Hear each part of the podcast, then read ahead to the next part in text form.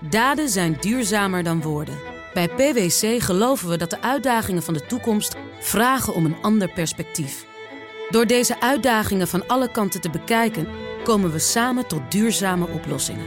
Zo zetten we duurzaamheidsambities om in acties die ertoe doen. Ga naar pwc.nl. BNR Beurs wordt mede mogelijk gemaakt door Bridge Fund. Make money smile. BNR Nieuwsradio. BNR Beurs.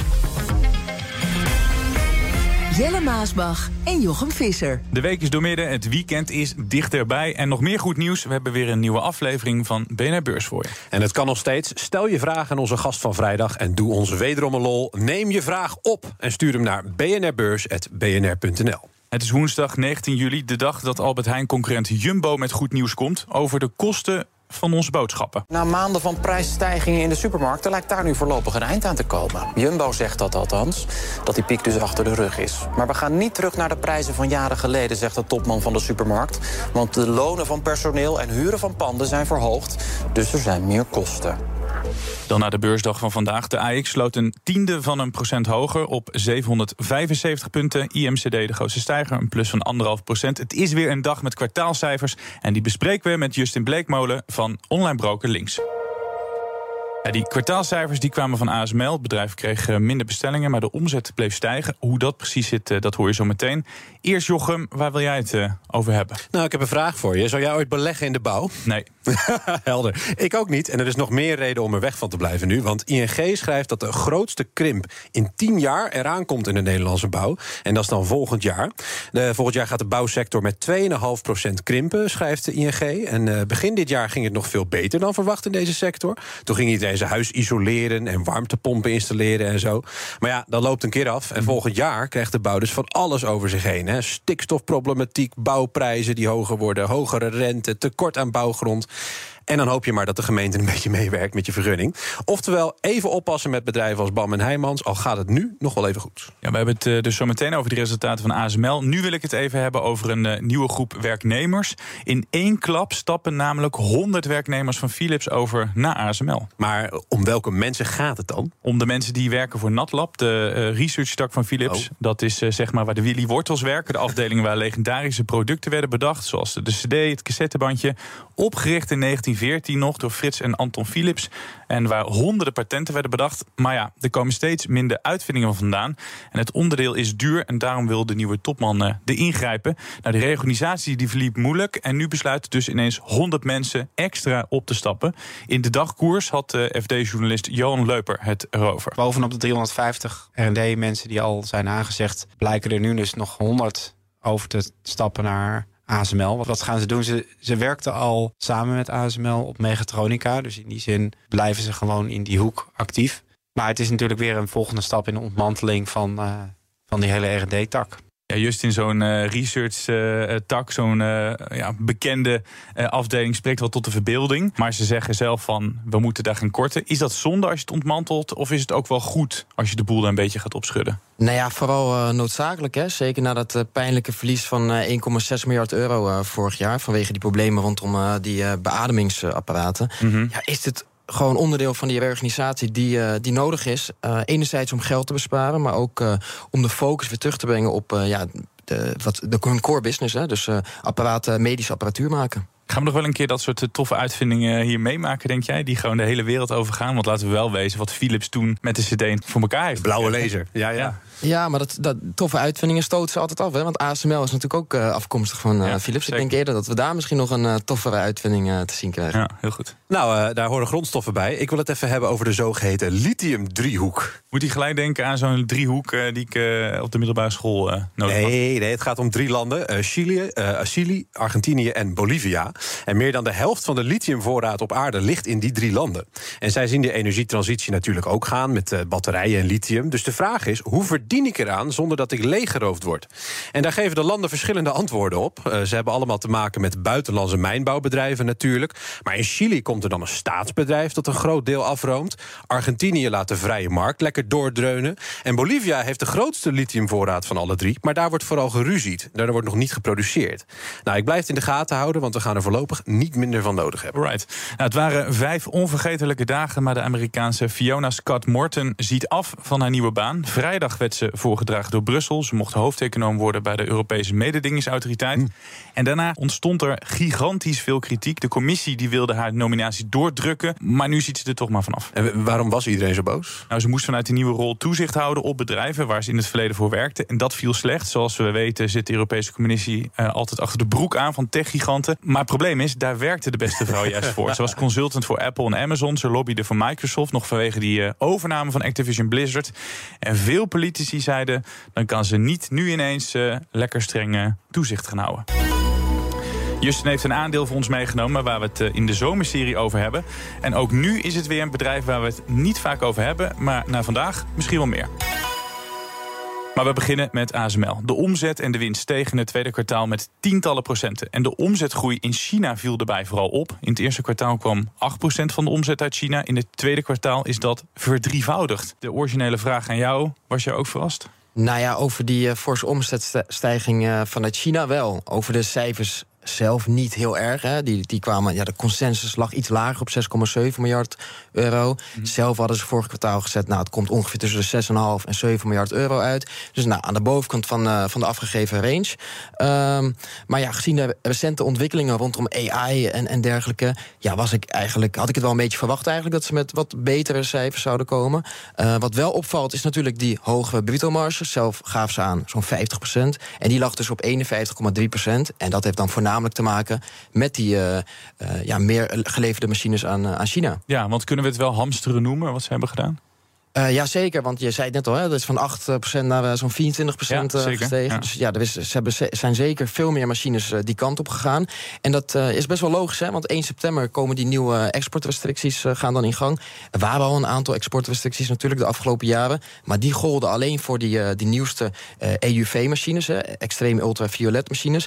Maar nu worden ook de iets minder geavanceerde, dus iets oudere machines, die gaan ook onder het exportverbod vallen. De DUV-machines. Ja. En ja, dat betekent betekent dat, uh, dat, dat er bijna niks meer overblijft voor China na dat verbod. Maar dit is dus even heel snel leveren en voor China heel snel die machines die kant ophalen. Echt duurzaam qua omzetstijging is het niet. Want het is een eenmalige piek en daarna gaat, als het goed is, China eh, inkakken. Klopt, maar uh, ja, dit, het, ASML zal er geen financiële gevolgen van ondervinden. Hebben ze zelf al een aantal keren benadrukt. Omdat zoveel bedrijven staan gewoon in de rij voor die machines. Ze kunnen eigenlijk de vraag nog steeds niet aan. Dus die machines die nu aan China geleverd worden... gaan straks gewoon aan andere bedrijven geleverd worden. Nou, je hebt het al inderdaad over die andere markten. Laten we China even voor wat het is. Wat zag jij nog meer in die cijfers? Hoe doen die andere markten het? Nou ja, je zag natuurlijk nu dat er dan iets, meer, iets minder uh, naar, naar Taiwan en de VS ging uh, bijvoorbeeld. Belangrijke afzetmarkten ook. Um, nou ja, omdat die eindmarkten zitten natuurlijk ook wel een beetje in, in een dal nog. Hè. Dus uh, er worden niet meer zoveel telefoons en laptops geproduceerd... als tijdens de coronacrisis van de afgelopen jaren. Dus je ziet daar nog wel echt iets minder vraag. Je ziet dat de bedrijven voorzichtig zijn met nieuwe machines bestellen. Mm -hmm. maar ja, de CEO is best wel ja, gematigd positief. Hij zegt er zit wel een bodem aan te komen. Hij ziet nog geen echte uptick. Uh, maar de markt lijkt wel uit te bodemen. En uh, ja, bedrijven zijn nu nog wat voorzichtig. Maar hij verwacht eigenlijk einde van het jaar of begin 2024 dat die, uh, dat die bedrijven weer meer machines gaan leveren. We hadden het net over die RD-uitgaven van Philips. Ik zag nog wel een grappig cijfer uh, bij uh, ASML voorbij komen. Wat ze in het afgelopen kwartaal hebben uitgegeven aan onderzoek. 999,9 miljoen euro. Ik weet niet waarom ze dat getal uh, zo hebben geplaatst. Je kan ook zeggen, we hebben een miljard uitgegeven. Ja. Maar wat zegt dit? Want het is een astronomisch getal. Maar als je het bekijkt op de ja, het wordt, wordt, ook, wordt ook ieder kwartaal meer. Hè. Dus, uh, voor volgend kwartaal verwachten ze ruim een miljard uh, uit te geven. Er komen natuurlijk ook die, die mannen van Philips komen er natuurlijk bij. Hè. Dus, ja. Maar ja, ze doen natuurlijk onderzoek. Hè. Het, de wet van Moore, die, die chips moeten ook steeds beter worden, die microchips. En daar zijn ze ook mee bezig. Hè. Er komt eigenlijk een soort tweede generatie van die EUV-machines zit eraan te komen. Die willen ze waarschijnlijk eind dit jaar of begin 2024 al de eerste machines gaan leveren. En ja, daar is natuurlijk heel veel onderzoek en ontwikkeling voor nodig... om dat soort nieuwe machines weer te ontwikkelen. Want jij zei net met de twinkelende de ogen van misschien komt die nieuwe uitvinding wel van ASML. Maar is het ook een belangrijk cijfer waar jij naar kijkt, naar die RD-uitgave? Ik weet dat er sommige aandelen zijn waarbij analisten kijken naar wat geven ze uit aan onderzoek. Nou ja, het, het, is, het is wel nodig, hè, want anders komt de concurrentie uh, erachteraan. En die, uh, ja, over een aantal jaren zullen die ook waarschijnlijk in staat zijn om die machines te maken die ASML nu maakt. Dus zij moeten ook wel in beweging blijven, want uh, dan kunnen ze weer een stapje voorblijven op de concurrentie. Dus ja, de, de volgende generatie die komt er nu aan. En over ja, misschien wel vijf jaar komt er weer een, een, een betere machine die weer net even wat betere microchips kan maken. Nou ja, er komen allemaal nieuwe machines aan, maar het aantal bestellingen daalt wel al drie kwartalen op rij. Lees ik ook bij de NOS en dergelijke. Als je nou kijkt naar het ordeboek van dit kwartaal. 4,5 miljard euro aan orders erbij. Klinkt mooi, is dat het ook? Ja, het is een stuk lager dan inderdaad een jaar geleden. Volgens mij was het toen 8 eh, miljard hè, dat erbij mm kwam in één kwartaal. Je zag ook dat het, aantal, het totale aantal orders... Hè, dat, uh, het orderboek was zo'n 40 miljard, een record eh, begin dit jaar. En dat daalt nu ook licht inderdaad. Dat zit nu op zo'n 38 miljard euro. Maar dat is nog steeds een gigantisch ja, bedrag. Hè. Dat is, bij andere bedrijven zou je er geen zorgen over maken. Het is, het is één, anderhalf keer de, de, de omzet van ASML. Dus ja. het is eigenlijk wel lekker dat ze gewoon uh, zo'n dik gevuld orderboek hebben. Dat zeggen ze ook. Hè, dat op die, als er op korte termijn iets minder vraag is... Uh, dan, dan kunnen ze dat gewoon mooi opvangen met, uh, met dat dikgevulde orderboek. En bovendien, nog even terugkomend op uh, China bijvoorbeeld. Het is niet zo dat straks geen enkele machine meer naar uh, China gaat. Hè, want er zijn alleen straks vergunningen nodig. En um, ja, het ministerie van Buitenlandse Zaken van Nederland verwacht eigenlijk dat er jaarlijks zo'n 20 vergunningen zullen worden aangevraagd. En elke vergunning kan ook voor een meerdere machines gelden. Dus er gaat echt nog wel wat machines naar China. Maar alleen ja, niet de nieuwste. Nou, daar zeg je wat. Want deze week was er opeens een gerucht van Bloomberg. Daardoor daalde de koers van ASML op maandag flink. Ja. Van hé, hey, er komen nog meer. Je mag geen eens een, een machine in China meer gaan onderhouden. Ja, klopt. Want uh, ja, dat, dat, dat, las ik, dat zei de CEO ook vandaag. Daar werd naar gevraagd. Dat ja. is nog onduidelijk. Daar wordt nu over gespeculeerd, inderdaad. Maar uh, ja, ze verwachten dat inderdaad de VS met nog strengere regels gaat komen. Uh, want nu mogen ze inderdaad nog wel onderhoud uitvoeren aan die machines. Dat levert natuurlijk ook veel ja. geld op voor ASML. als ze er eenmaal staan. Heb ja. Je, ja. En dat onderhoud is nodig. Dus als ze dat ook niet meer mogen doen... Ja, dan hebben die Chinezen straks allemaal machines staan die niet meer werken, bijvoorbeeld. Zelf zegt het bedrijf dat de omzet met 30% gaat stijgen dit jaar... in plaats van de 25% die eerder werd aangekondigd. Gaan ze dat halen, denk je? Minder vraag? Ja, wel... ja, eigenlijk vrijwel zeker. Ik, ik, toen ik dat vanochtend las, dacht ik ook van... hoe kan dat dan? Is er zoveel meer vraag geweest? Uh, was het zo'n goed kwartaal? Maar dat heeft eigenlijk grotendeels te maken met zogeheten fast shipments. Mm -hmm. dat, uh, ja, dat woord is een beetje vorig jaar ergens uh, verschenen in de, in de kwartaalcijfers. Dat heeft ermee te maken dat er zoveel vraag was naar die machines van ASML... dat ze ja, eigenlijk de laatste de test zeg maar, op locatie van de klant deden. Maar ja, toen kon je hem formeel nog niet accepteren. Kon je de omzet niet in de boeken zetten. En ja, daardoor hebben ze heel veel van die omzet vooruit moeten schuiven. Dus er is even wat in, in, in deze winst- en verliesrekening gekropen ja. dat eerder niet zat. Ja, dat was dus eerst het, uh, sprake van. Maar ze hebben nu afspraken gemaakt met die uh, fabrieken om toch uh, ja, een formele acceptatie te kunnen doen van die geleverde machines zonder dat de tests allemaal zijn uitgevoerd. Dus nu kunnen ze vanaf volgend kwartaal toch wel alle omzet meteen in de boeken zetten. Dus een deel van die omzet, volgens mij zo'n 700 miljoen euro of 700 ja, 700 miljoen euro. Die, uh, ja, die wordt naar voren geschoven van 2024 naar 2023. En dat is dus die extra 5% omzet. Ja, en Jochem had het net over die omzetverwachting die naar, naar boven is bijgesteld. Normaal zie je dan dat het aandeel omhoog gaat. Dat ging vandaag uh, niet op. Maar denk je dat er ook nog rek in het aandeel ASML zit? Of is direct wel uit? Kijk, recentelijk is het natuurlijk heel hard, uh, heel hard opgelopen. Ik zal ja. hier nu niet heel hard schreeuwen dat dit dan het beste moment is om te kopen. Maar als je gewoon kijkt naar het bedrijf zelf. Ja, voor ASML op lange termijn zit er nog gewoon heel veel groei in dit bedrijf. Hè. Uh, kijk naar alle trends die zich nu uh, afspelen in de, in de wereld. Denk aan AI, maar ook gewoon aan autonome rijden, Internet of Things. Eigenlijk overal zijn steeds meer uh, microchips uh, voor nodig. En dat is ook gewoon een trend die de komende ja, vijf tot tien jaar minimaal gaat aanhouden. Dus dan zeg ik, op lange termijn zit er zeker nog wel rek in het aandeel. Ze hebben zelf ook lange termijn doelen afgegeven. -huh. Voor 2025 mikken ze op een omzet van tussen de 30 en 40 miljard euro. En in 2030 rekenen ze zelfs op een omzet van tussen de 44 en 60 miljard euro. Dus ja, als je richting die omzet gaat, hè, we hebben dit jaar 27,5 miljard. Nou, dan gaat de omzet dus de komende 6, 7 jaar nog eens verdubbelen.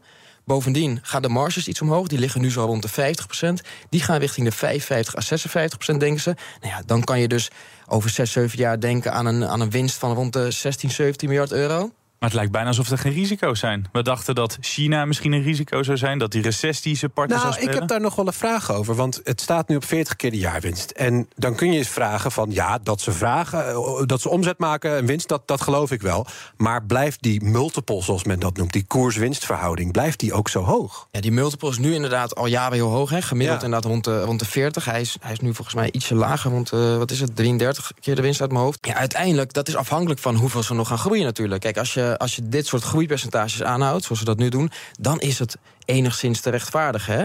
Ehm, maar uiteindelijk, als die groei gaat afnemen, ja, dan zal op een gegeven moment die multiples al niet meer op 30, 40 blijven. Dus ik zal zeggen, er zit rek in het aandeel. Maar er zijn ook altijd dingen die je niet kan weten. Zowel opwaarts 2030 bijvoorbeeld. ja, maar, maar ook neerwaarts inderdaad heb je die risico's. Hè, dat er bijvoorbeeld een concurrent komt die toch in één keer wel die machines kan maken. Maar opwaarts zijn natuurlijk ook. Is, eh, ja, is er eigenlijk ook extra potentieel. Wat nou als ze een nieuwe machine uitvinden en dan komt er extra omzet bij. Ja. Dat zijn natuurlijk ook dingen waar je, die je niet van tevoren kan weten. Dus, eh, maar op dit moment en met deze verwachtingen ja, zit er nog wel rek in het aandeel ASML. BNR Beurs. Dan naar Wall Street. De Dow Jones eh, wint drie tiende van een procent. De S&P 500 krijgt er twee tiende van een procent bij. En de Nasdaq staat vlak. Ja, een aandeel dat ik er even wil eh, uitpikken is toch wel Goldman Sachs. Dat staat eh, ruim een procent in de plus. Begon in het rood. De Amerikaanse bank kwam met cijfers... en heeft zijn slechtste kwartaal in zes jaar tijd erop zitten. Firm reporting second quarter net income that slumped 58% year over year and missed analyst expectations. The firm reporting diluted EPS of 308 per share. The street was expecting 318s. Goldman reported net revenue of 10.9 billion dollars, beating analyst estimates but 8% lower from the same quarter last year. Een winst dus die 58% is gedaald... en een omzet die 8% is afgenomen. Even iets andere cijfers dan bij ASML. Waar ging het mis eh, eh, voor Goldman? Ja, de omzet was wel iets boven verwachting, maar inderdaad wel een, eh, alsnog flink- een daling. flinke daling. Ja. En eh, de winst was ook eh, lager dan verwacht. Ja, dat had eigenlijk voornamelijk te maken met een aantal eh, ja, impairments. Hè. Ze moesten afschrijven op bepaalde onderdelen. Dit was ook al aangekondigd enkele maanden terug. Dus volgens mij de koers staat ook gewoon licht hoger. Want Mhm. Ja, zeker. het werd verwacht. Hè. Dus ja, ze moesten 500 miljoen afschrijven op de verkoop van Green Sky. Dat ja, was een soort fintech-bedrijf dat ze enkele een tijd geleden hadden gekocht voor 2,2 miljard dollar. Een soort bedrijf dat zich bezighield met online leningen. Nou, dat viel niet helemaal eh, lekker. Dat wilden ze vanaf, maar hebben ze 500 miljoen op moeten afschrijven. En ook hebben ze nog eh, een kleine 500 miljoen dollar afgeschreven op commercieel eh, vastgoed. Dus ja, dat zorgde voor een flinke eenmalige winstdaling eigenlijk. Maar ze wilden minder afhankelijk worden van die fusie- en overnamemarkt. Toen dachten ze laten we ons op de consumenten richten. Dat loopt totaal niet goed. Gaan ze die boel nog op de rit krijgen? Nou ja, het, het is te hopen dat, eh, dat de markt weer een beetje aantrekt. Hè. De Goldman Sachs is natuurlijk iets minder eh, een, een bank, is, echt een, een zakenbank hè, voor bedrijven. Hè. Dus ze richten zich op trading en beleggingsactiviteiten. Ze moeten het echt hebben van eh, beursgangen en dergelijke. Ja, het is te hopen dat dat eh, weer terugkeert. Want inderdaad, eh, die andere, die markt voor particulieren, dat is niet echt hun, hun ding. Nee, we hadden het gisteren over Morgan Stanley en eh, Bank of America. Bank of America.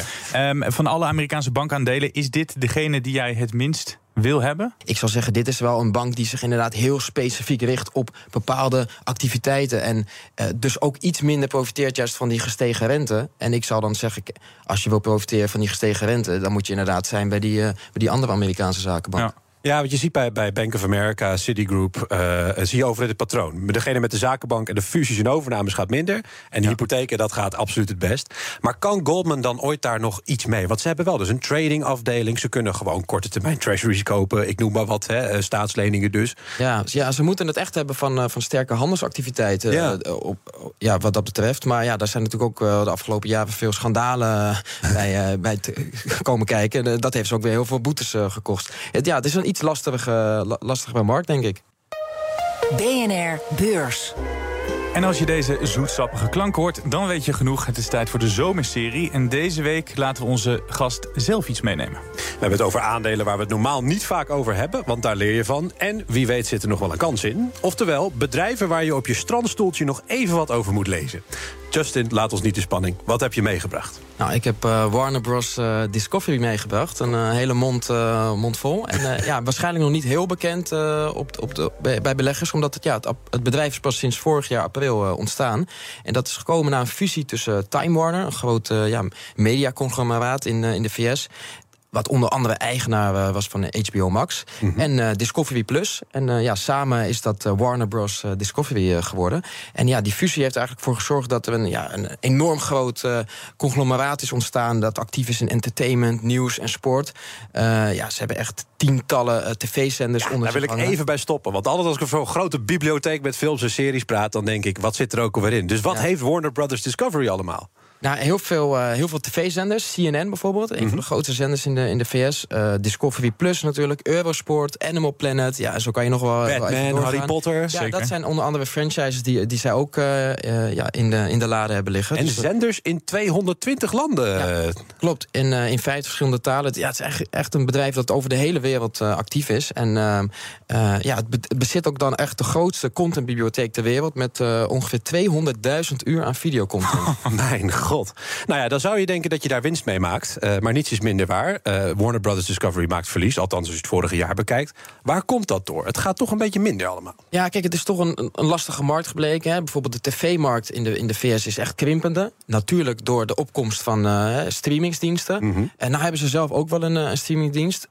Maar je ziet toch dat al die bedrijven elkaar hè, de, de tent uitvechten. De, volgens mij kan je een aantal van die streamingdiensten... echt voor 3 dollar per maand krijgen, weet je Ja, wat, wat moet je daarmee als belegger? Kiezen tussen Disney Plus, HBO enzovoort enzovoort. Kan je daar iets uit halen? Ja, Een Netflix doet het bijvoorbeeld wel aardig eh, Mhm. eh, momenteel. Ehm, Vanavondcijfers? Ja, ja. Vanavond ook cijfers, dus dat, dus dat wordt meestal knallen na beurs. Maar eh, ehm, ja, wat moet je daar als beleggen? Maar ja, di- ik vind dit wel een, eh, een interessante, omdat ja, ze hebben toch wel echt een grote contentbibliotheek en een sterke naam, hè, HBO. Nou moet ik zeggen, niet de slimste zet die ze hebben gedaan, hè, want eh, de, de streamingsdienst is eh, afgelopen maand van de naam veranderd. Het heet nu Max. Ja, dan moet ik Nou, gelijk aan Omroep Max denken. Ja, Hier in Nederland een beetje lullig. Ja, eh, ik ben dus een van die mensen die een lifelong eh, eh, HBO Max abonnement had. Maar ik maar vraag me nu af of dat nog wel zo blijft voor de rest van mijn leven. Weet je wel, die 2,5 euro die dat Ja. kost. Ja. Ja, ja en wat, wat nu eigenlijk de bedoeling is... die- ja, zo'n fusie moet natuurlijk synergievoordelen opleveren. Vooraf hadden ze gezegd, nou, gaan we zo'n 3 eh, miljard dollar mee eh, besparen. Dat blijkt nu zelfs iets meer te worden. Ze denken zelfs aan 3,5 à, à 4 miljard dollar. Per jaar aan kosten. Nou ja, eenmalige kosten zijn dat volgens mij. Ja. Dus dat, maar dat, dat, ja, dat gaat dan synergievoordelen opleveren. Dat je natuurlijk bedrijven samenvoegt, minder personeel. Ze zijn ook echt bezig met grote ontslagrondes. Maar ze willen echt de focus leggen op ja, een sterke vrije kaststroom... en de schuld verminderen, want dat heeft het wel. Ja, daar noem je wat. Want je zei kostenbesparingen van 3 miljard dollar. Maar daar staat een schuldenlast van 50 miljard dollar Ja, tegenover. ja, ja. En het bedrijf is nu zelf maar zo'n 32 miljard eh, waard. Oh, dus ja, de, Is dat een probleem dan? Ja, is wel een behoorlijke, een behoorlijke schuld inderdaad. Dus die, die, die moet echt omlaag. En je ziet ook dat dat eh, ja, bij beleggers voor ja, onzekerheid zorgt. Want het aandeel is echt best wel volatiel geweest eh, de afgelopen periode. Maar we hebben de belangrijkste vraag volgens mij nog niet gesteld. Vind jij het een interessant aandeel of heb je het aandeel meegenomen... een soort van ramp aan, een rampaandeel? Nee, ik, ik zie hier zeker potentie in. Ehm, want ja, die streamingtak, daar willen ze echt focus op leggen. En daar verwachten ze ook dit jaar al eh, eh, winstgevendheid eh, te, te, ja, te realiseren. En ze willen eigenlijk ja, kijken waar ze zoveel mogelijk kunnen gaan besparen op zeg maar, die, die oude netwerken, hè, de tv-zenders. Ze willen ook eventueel bepaalde zenders misschien op die, op die streamingdienst gaan uit. Eh, ja, daar gaan plaatsen. Ik vind het wel mooi dat je er de vertrouwen in hebt. Want eh, Disney Plus lukt het niet. Bob Iger moest uit zijn pensioen eh, getrokken worden om de boel daar te redden. Om, om die tak weer winstgevend te krijgen. Ja, maar jij denkt dat het hun wel Het gaat is een gaan. hele mo- moeilijke markt. Eh, ja, vertrouwen is misschien een groot woord. Maar ik, ik moet zeggen, het, het, het aandeel eh, ja, eh, trekt wel mijn interesse. Ook vanwege de grote bewegelijkheid. En als het wel lukt, is het, is het misschien wel echt een, een, een kansje, weet je op lange termijn. Want Mhm. eh, als ze die schuld gaan afbouwen. En ze, hebben, ze maken nu al een behoorlijke eh, positieve vrije kaststroom. En de, eigenlijk alle, alles wat ze verdienen, willen ze eigenlijk eerst de schuld gaan afbouwen. Dat is het belangrijkste, eh, belangrijkste doel aan het begin. En uiteindelijk verwachten ze dan in eh 2025 al 7 miljard vrije kaststroom eh, te realiseren. Dus ja, als je dan gaat kijken naar die waardering, eh naar bedrijven zo'n 32 miljard eh, waard, hè, dan, dan zit je op ongeveer eh 6 eh, of 5, 4, 4, 5 keer de verwachte vrije kaststroom. Oftewel, er zit mogelijk een cadeautje in... maar je moet nog even anderhalf jaar wachten misschien. Je, je, je moet sowieso een lange termijn eh zijn met, eh, met dit aandeel. En, eh, en hopen dat dat het lukt. Zoals gezegd, de week is doormidden. Laten we kijken wat er morgen op de planning staat. Nou, ook dan daalt de cijferregen neer op beursland. En dan gaat het over Viaplay. Vorige week stortte het aandeel in elkaar... toen het Zweedse mediabedrijf de prognose voor het hele jaar introk. Dat was een nieuwe klap voor beleggers... want een paar weken eerder kwam Viaplay ook al met slecht nieuws. Met de presentatie van de cijfers over het tweede kwartaal... komt er dus ook een strategie-update. Kan het bedrijf zich herpakken? Een goed plan is cruciaal, want het bedrijf staat er financieel beroerd voor. Ook havenbedrijf Rotterdam presenteert vandaag de cijfers. En cijfers over de Rotterdamse haven zijn altijd interessant... want ze vertellen ons meer over hoe de Nederlandse economie ervoor staat. In het eerste kwartaal van dit jaar ging het vooral over de handel met Rusland. Die viel weg en daardoor daalde de overslag. De vraag is of het bedrijf dat verlies heeft ingelopen... en wat de haven nog meer vertelt over de rest van de economie. Tot slot, vergeet niet om nog even een blik te werpen op cijfers van bijvoorbeeld Johnson Johnson, Nokia, Volvo, Ubisoft, Sligro en EasyJet.